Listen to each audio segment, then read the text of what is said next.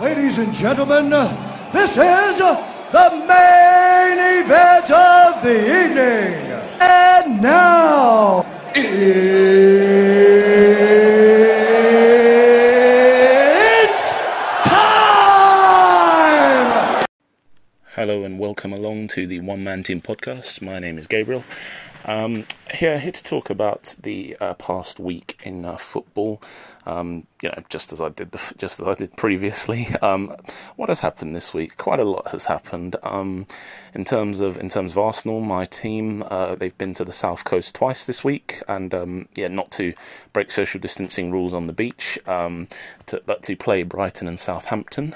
They played Brighton on Saturday. Obviously, we will talk about both of the games, where they played Brighton on Saturday and Southampton uh, just yesterday. Um, so I'm recording this on Friday, and they played um, yeah, Southampton yesterday on the Thursday and Brighton on the Saturday. So um, let's just get right into it. Um, in terms of the Brighton game, uh, it was a bit more encouraging, obviously, than against Manchester City to start off with. Um, I mean, it couldn't have been much worse than that uh, end of first half and second half performance that they put out against City. Um, uh, although, obviously, one key factor in that was the David Luiz factor, who, um, of course, didn't feature um, at Brighton or at Southampton um, due to his um, suspension from uh, from the uh, from the game from the games because of his uh, straight red card against uh, Manchester City.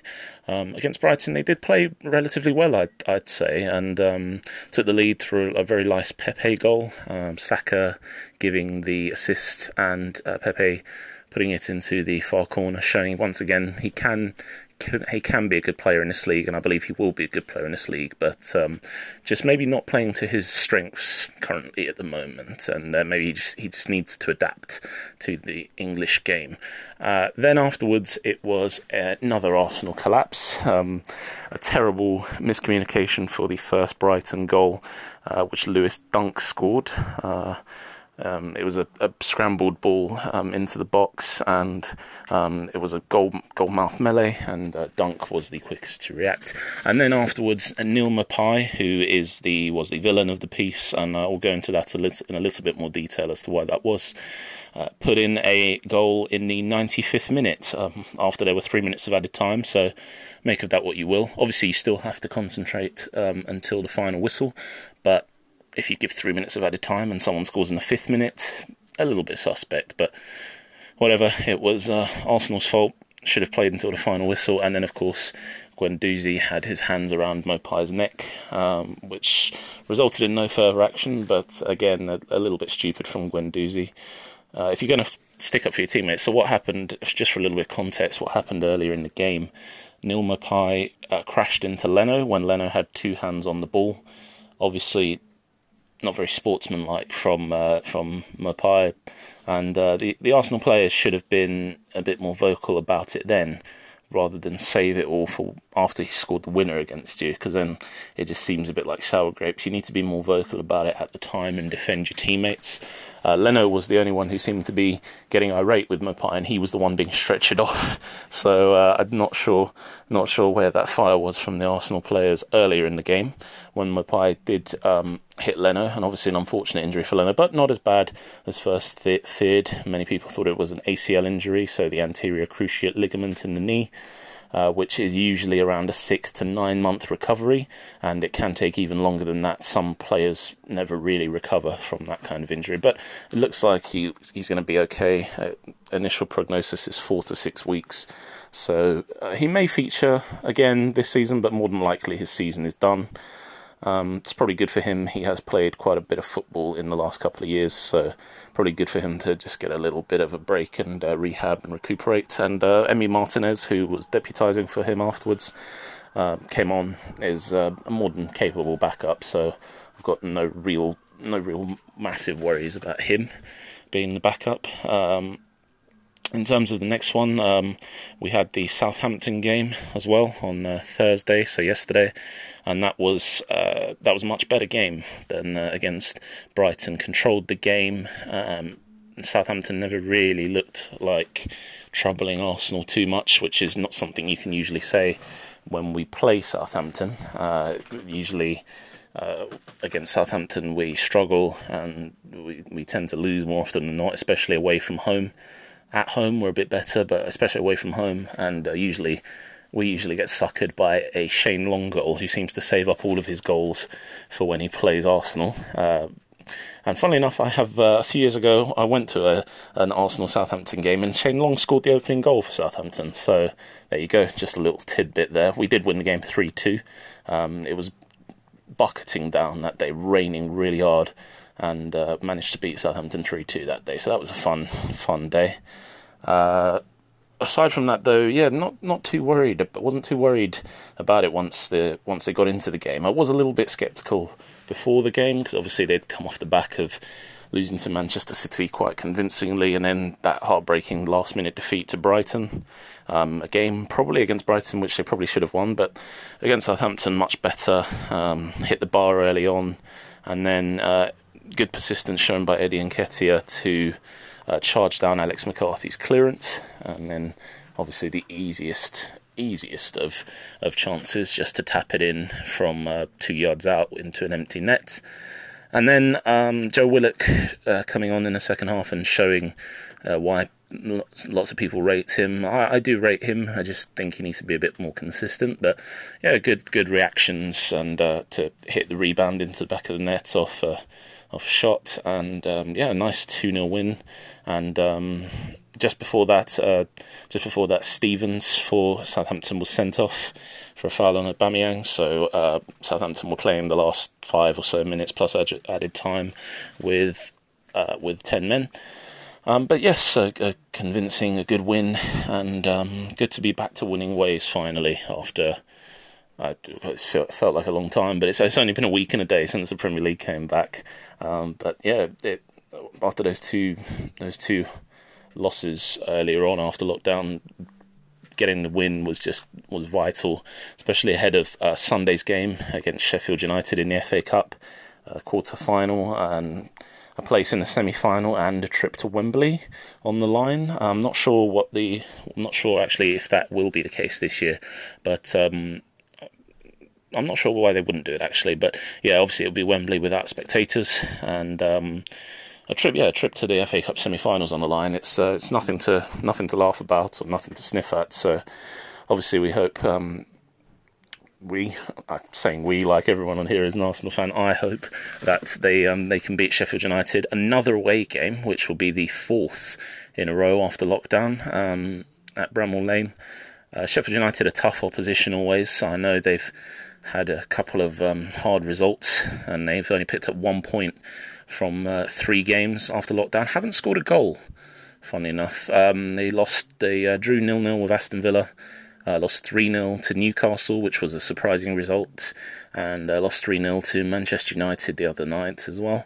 So uh, their season seems to be fizzling out a little bit. They are obviously their first their first position was to secure secure their status in the Premier League, which they have done very convincingly. And um, Sheffield United have been one of the surprises of this season.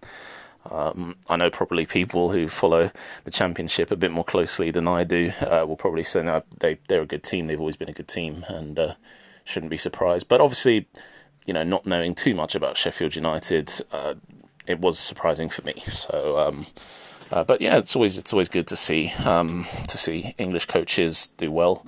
Um, especially, you know, obviously, it helps the uh, helps the game, helps the national game, and everything like that. Once uh, when English coaches are doing well, it helps everyone else in the league as well. So um, it's always good to see a team like Sheffield United do well and get in amongst it, amongst the uh, Premier League big boys. Uh, top half of the table. Um, can we win the game? I'm not too sure. It will be a tough one. I think we should be able to win the win the game if they can take the belief uh, playing against Southampton on Thursday and winning the game. If they can take that belief into the game on Sunday, they should be able to handle the business. I'd say and uh, set up a, an FA Cup semi final. Uh, be another another FA Cup semi final. Obviously, we've been going to Wembley quite a lot the last few years, and uh, we're hopeful we can get there again. Um, maybe challenge and win a piece of silverware to cap off this. Let's be honest, quite quite uh, horrendous season, and um, hopefully it will be a case of you know lifting a trophy, even if it is uh, socially distanced and uh, no fans present, hopefully we can uh, win the trophy. Also, just a, a quick side note I'd like to congratulate the new Premier League champions, Liverpool. Uh, obviously, 30 years in the making. Um, I wasn't even alive the last time Liverpool won the league, so that is uh, quite an achievement. And um, yeah, well done to them. Well done to Jurgen Klopp and uh, and you know players over there. It's uh, much deserved this season. Runaway, runaway winners, I'd say. And um, well, I mean, not I'd say they are over twenty points clear at the top of the table, and they've um, they've and no one has won it. Um, funny enough, a fun fact: no one has won it this early in the season. So with this many games left to go, but this late in the season in terms of month. So June, obviously, an unprecedented situation. Um, normally, it would have happened around March, April time. Um, if it was around this sort of time, there's seven games left in the league. So yeah, it would have been around sort of April, early April time. But uh, obviously, with the unprecedented situation we're in, uh, it's uh, happened in March. In March. Bleh. I just I just said it a minute ago, June. Uh, so yeah, fantastic, fantastic achievement from them, and uh, yeah, much deserved. Obviously, um, I I did like teasing uh, any Liverpool fans I do know out there about the uh, lack of Premier League titles. Uh, obviously, they've now joined the club. Uh, so they've joined it along with so the winners, yeah, the winners of the Premier League. You've got Man United, uh, who've won 13, Manchester City, who have won three, I believe, and um, was it four? I think it's four. Chelsea, who have won three. Either one of those, I can't remember. I saw a graphic earlier today. One of those two have won three. One of them has won four. Do apologise for that. Um, Arsenal have won three. Uh, you have, and then you have uh, Blackburn Rovers. I know Blackburn Rovers. They won one. Uh, Leicester City, of course, that incredible, incredible, um, um, incredible title win in 2016, and now Liverpool have joined the um, joined the ranks. So uh, yeah, well done to them, and um, yeah, we look forward to a more closely contested uh, battle next season. Hopefully, uh, obviously, really great achievement, but it hasn't really been fun from a neutral point of view because Liverpool have basically had this wrapped up since about January, I believe. Yeah, January, February. It's basically been a foregone conclusion. Everyone else has been sort of tripping up, and they've been consistently good. So, yeah, well done to them. Um, also, want to get into a, a, few other bits and pieces today. So, um, Arsenal. Uh, on the Wednesday, so two days ago, just before the day before the Southampton game, they announced a few things. Um, obviously, they announced that um, yeah, Leno earlier this week they said Leno would be out for four to six weeks. Martinelli is now out for the season with a knee injury, which uh, may explain his absence from the team the last few games.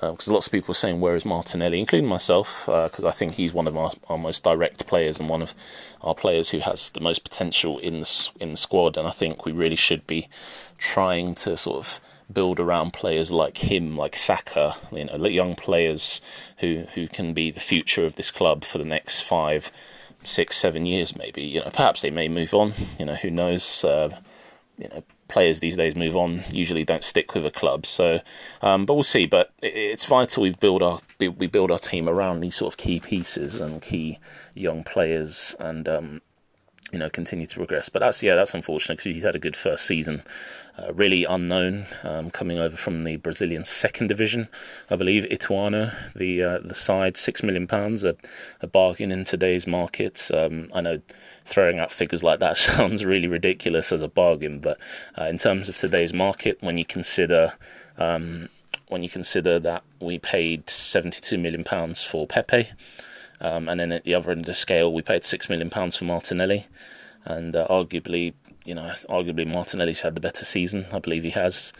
Uh, and he's adapted uh, pretty quickly. I think because less was expected of him than Pepe. Everyone thought Pepe was going to come in and just be our like sort of saviour. Uh, it doesn't work like that in football. You know, players need time to adjust, need to learn the language, need to learn a new culture, need to learn you know a new a new system maybe. So uh, give give players time. I'd say is is the uh, is the message from this little um, mid mid podcast mini rant. And um, yeah, unfortunate for him, unfortunate for Leno. Um, we've got obviously a few games left in the season, seven games, eight games, sorry, including the FA Cup, and potentially we could have two more if we get to the final. So potentially, uh, potentially up to ten games we could have the rest of the season. Uh, also, uh, yeah, this week they also announced the permanent signing of Cedric Soares from um, from Southampton. So uh, back up, right back to Bellerin, uh, I would say. Uh, funny enough, has not played a single game since he came over from Southampton in January. So uh, I guess you know that's just the sort of way at Arsenal nowadays. If you don't play a single game, here you go, you can have a four-year contract. But I do think Cedric Soares is a is a good player, a good experienced player. just it would have been nice to see him uh, play the game for Arsenal and you know be an active member of the squad. Obviously, signing him injured, uh, flashbacks to Kim Kallstrom in 2014, whose one major contribution was uh, scoring a penalty in the FA Cup semi-final to send us through to the FA Cup final against Wigan. And uh, but he came injured, played two games, I believe, and then uh, yeah bounced. So uh, that was a fun time, fun time to be an Arsenal fan then. Uh, and we did it again with Cedric, who hasn't played a single game. I think he will play a game though soon, hopefully, if he's not injured again. Um, and uh, then we also announced the permanent signing of Pablo Mari, who unfortunately as well was also lost uh, for, to injury for the season. Uh, really unfortunate because I believe that he could be a, um, a decent player for us. Uh, he's looked composed and, and calm, maybe a little bit slow, maybe needs a bit of time to get up to speed with the Premier League but he looks composed and calm and everything you'd need in a modern day defender. You know, you can pass, head, dribble his way out of trouble, etc. So, uh, yeah, hopefully that's uh, that's a decent signing, and it's it doesn't sound like astronomical money either. So that's something that is few and far between in football these days.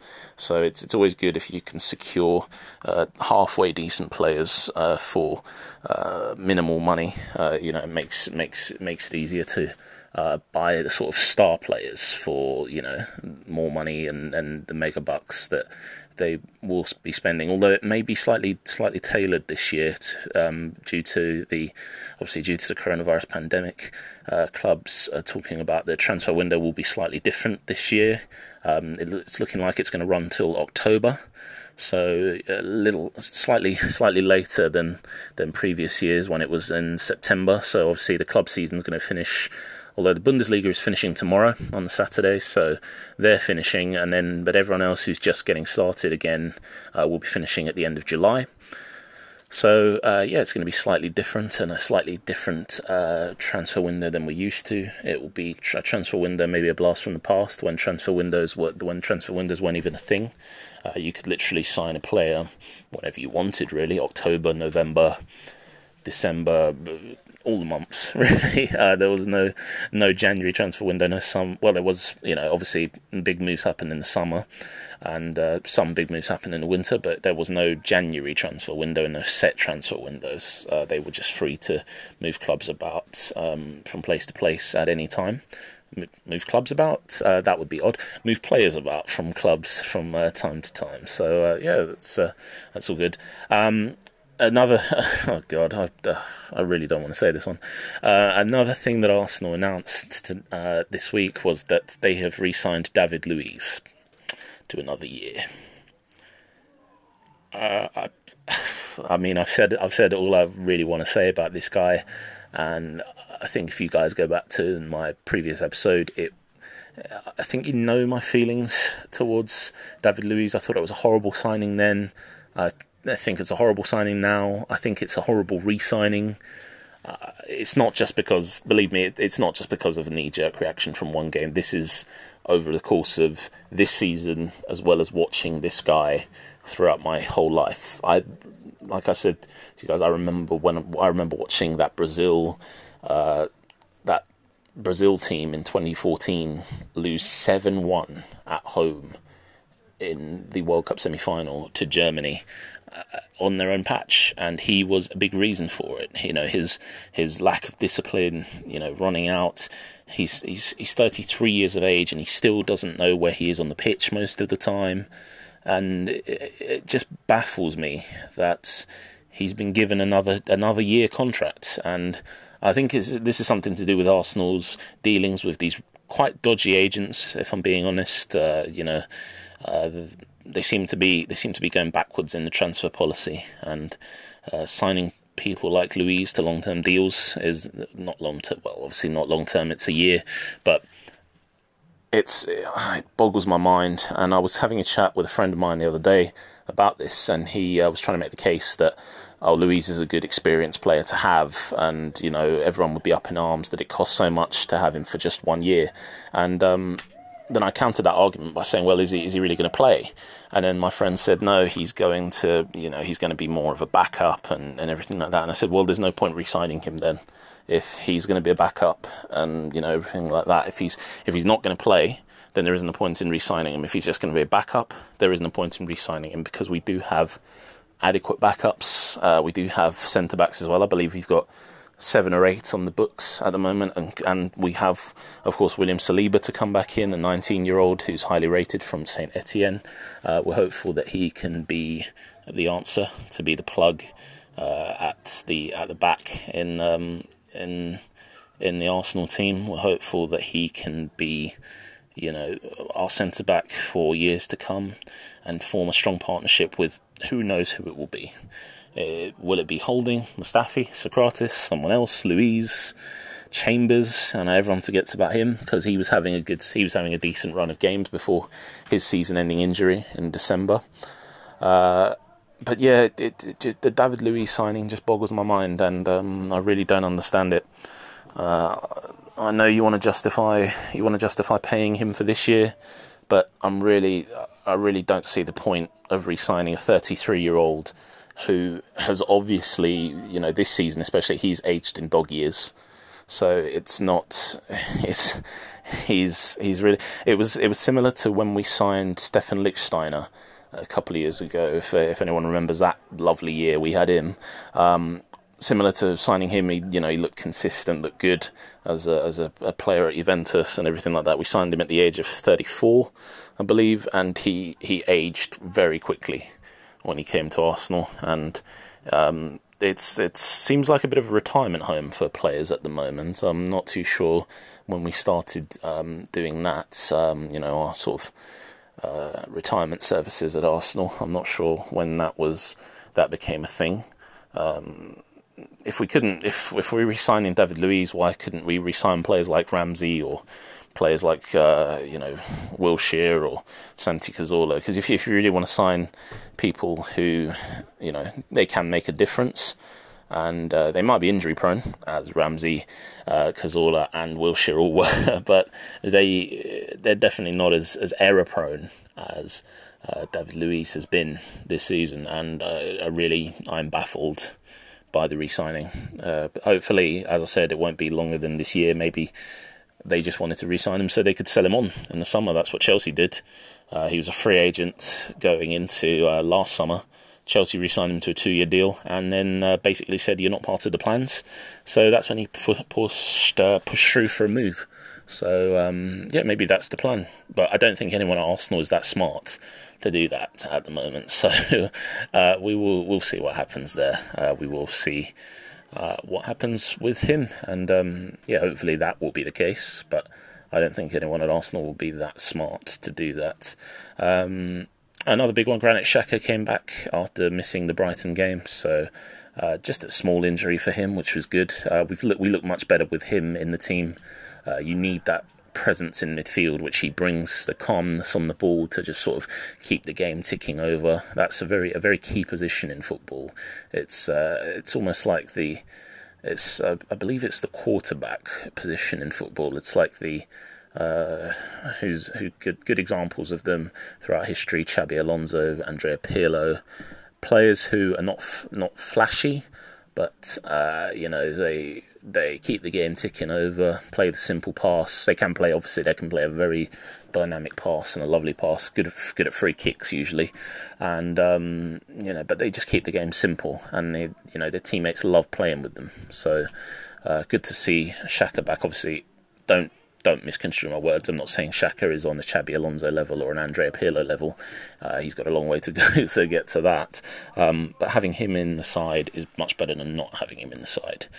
So uh, yeah, that's uh, that's good that he's back. Um, what else has happened this week? Uh, well, aside from aside from Liverpool winning the league, obviously Chelsea beat Man City two one. Uh, Chelsea winning the league for their opposition for their opposition again.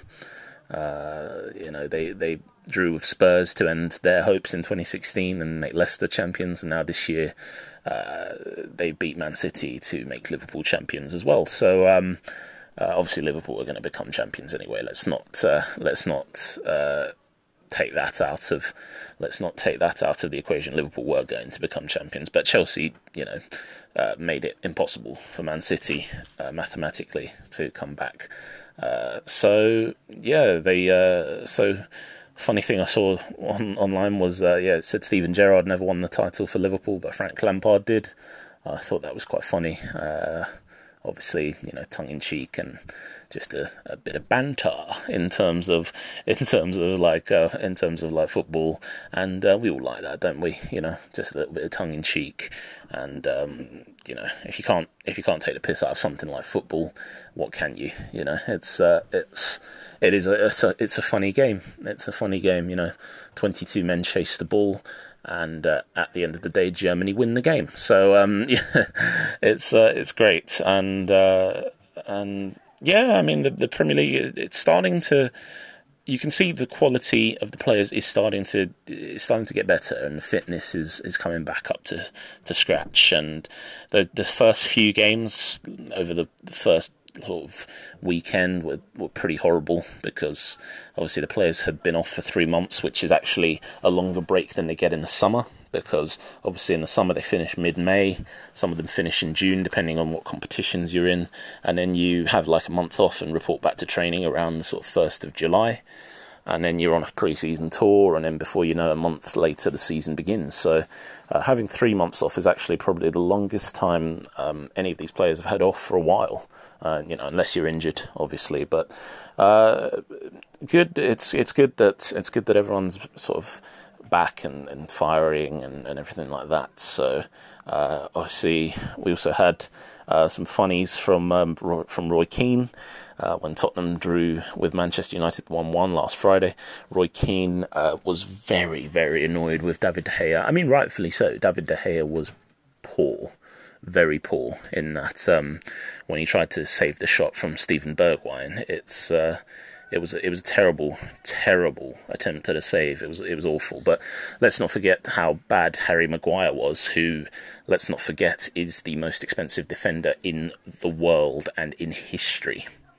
In history, Harry Maguire, eighty million pounds, more expensive than Virgil Van Dijk, who is currently the UEFA Player of the Year. So, um, yeah, it was it, his turning speed uh, it equated to I'm trying to I'm trying to think of something really really slow. I mean, I'd say it, I'd say it was like a it was like a, a tortoise turning around. Um, it was it, it was so slow, and um, I'm I'm not too sure, you know, what he was attempting to do, and it's it's things it's moments like that where you also you also you always question Harry Maguire and how much obviously that price tag is forever going to follow him around now, and obviously Leicester are, are, higher up in the league than Man United are, and and um, I know I've got no right to talk about this because Arsenal are terrible. Um, they're lower than Man United and Leicester, so uh, you know what do I know? But um, it was yeah, it was it was pretty bad. And uh, Roy Keane let his feelings know at half time. Said he wanted to fight David De Gea. Um, I think Roy Keane has had three months off from watching football, and uh, he obviously has a lot of pent up rage uh, built up in that time. Roy Keane is generally quite an angry person. I don't know if you remember back to his playing days. Whenever he would do something wrong, like if he had a, like a sending off or a particularly nasty challenge on someone, uh, they'd be camped. Like the press would be prank, uh, pranked, pranked, camped camped outside his house, and um, he would always come storming out of the house and walking walking his uh, his dog. Uh, that dog, I think, was the most walked dog in Britain at that time. Records show. Uh, don't quote me on that, but um, it was he uh, he was really annoyed, and um, I think rightfully so. I think uh, Patrice Evra was laughing, uh, but it was a sort of sort of nervous laugh. So with Roy Keane, you never know if he's gonna, you know, eh, when he's gonna blow his top. But you could see he he was really annoyed and angry with De Gea there. So um, yeah, hopefully hopefully De can can uh, avoid Roy Keane's wrath again and. Um, and you know hopefully get back to his best because he's a good keeper, but he does have tendencies to sometimes be a little a little erratic. I mean, all keepers do. It's a it's a thankless task in goal. You know, one minute you're a hero, the next minute you're a zero. It's uh, it's never really a it's never really a job or a, a task where uh, you get a lot of praise or a lot of thanks. Um, because and uh, also when you make a mistake the spotlight's on you because you're the only one out there. You're the only keeper out there. There's four defenders usually. You know if you're doing a conventional 4-4-2 four defenders four midfielders two attackers so one goalkeeper. So it's uh, the spotlight is always on you. And if you make a mistake the spotlight is, is massive and it, it's hard to get away from that uh, but Roy Keane, yeah, Roy Keane, his exact words, I believe, were he wanted to fight that he'd be fighting De Gea at half time if he was still playing, and he wouldn't allow De Gea or Maguire on the bus. And he was also quite annoyed with Luke Shaw. Uh, Luke Shaw, who seems to irk every every manager pundit who comes into his comes into uh, you know he comes into contact with, but. Uh, yeah, him between him, Maguire, and De Gea, Roy Keane was very upset, very upset.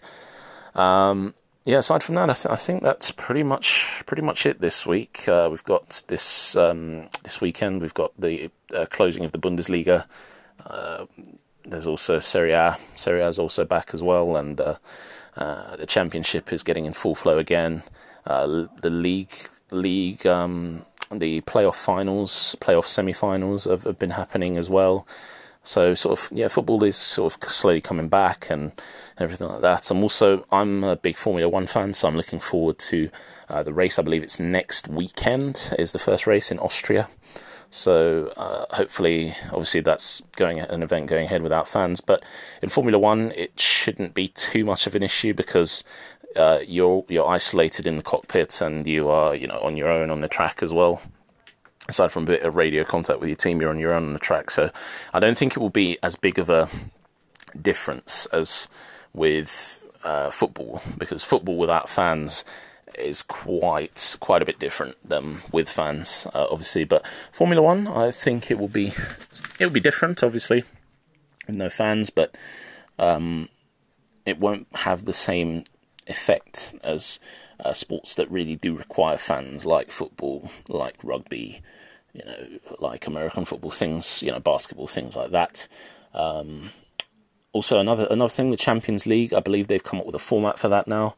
Uh, they're looking to do it in um, August, I believe. So the remaining teams. Uh, so there's there's still second legs to be played. So they will be played uh, in the home stadiums of whoever is at home.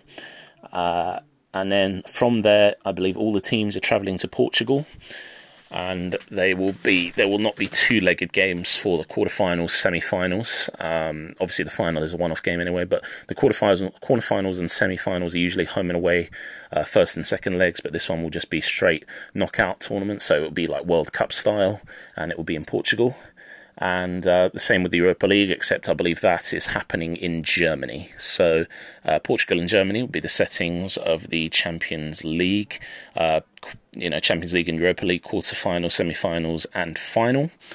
Uh, which would be quite interesting. It'd be similar to how the NBA is looking to restart, which uh, they're looking to restart in Orlando. I believe in the uh, Disney is it Disney World? I think it's Disney World in Orlando, the Disney World Resort. All the teams and uh, players and coaching staff and everything that that will be left uh, in the NBA season. So they're going to do the playoffs. Uh, they're going to do. I think it's the end of the regular season and the playoffs, or is it? I think it's just the playoffs. I'm not too sure, uh, but that's still up in the air because obviously in America the cases and the coronavirus and the handling of it is uh, slightly different than in other countries. Uh, so uh, well, I won't get into too much of that because I could I could have talked for another half an hour about that. But um, yeah, so it's getting back into the full swing of things, and uh, hopefully, uh, hopefully we'll have some satisfactory conclusions. Obviously, the Premier League season is over now. In Serie A, it's still wide. Serie A, I don't know why I put so much emphasis on the A there, um, but in Serie A, it's uh, it's uh, wide open still between Juventus and Lazio. Um, Lazio just blew a two goal lead to Atalanta on uh, Wednesday when they could have moved within one point of Juventus. Juventus are playing tonight against Lecce. So uh, we will see what happens with that. Obviously, Napoli, the Coppa Italia champions. Uh, Inter played out quite a thrilling 3 all draw on Wednesday uh, where Antonio Conte was booked. Antonio Conte could start an argument with himself in a room, I believe. Um, if he was by himself in a room and there was a mirror in there, I think he could start an argument with that mirror. He's quite animated, so yeah, good good times there. Uh, but yeah, hopefully hopefully you all enjoyed uh, this second second episode. Uh, bit of a wild, wacky week in sport. Um, you know, you we've been back for less than two weeks and we've already had a, a nutty week. So um, yeah, hopefully, hopefully it continues. And um, yeah, once again, congratulations to Liverpool. Uh, congratulations to Arsenal for winning an away game and having a clean sheet, which is not something you say too often. And um, yeah, peace. Will um, I'll be back again. Hopefully, sort of similar time next week. I don't really have a schedule for these uh, for these podcasts. I sort of just sum up what what I've seen throughout the week and try to make some coherent arguments. Hopefully, they are coherent. So um, yeah, hopefully you enjoyed it, and um, yeah, peace. Have a good one, and uh, enjoy your your weekend day. Whenever you're listening to this, hopefully you're just enjoying yourself. And um, thanks. Bye bye.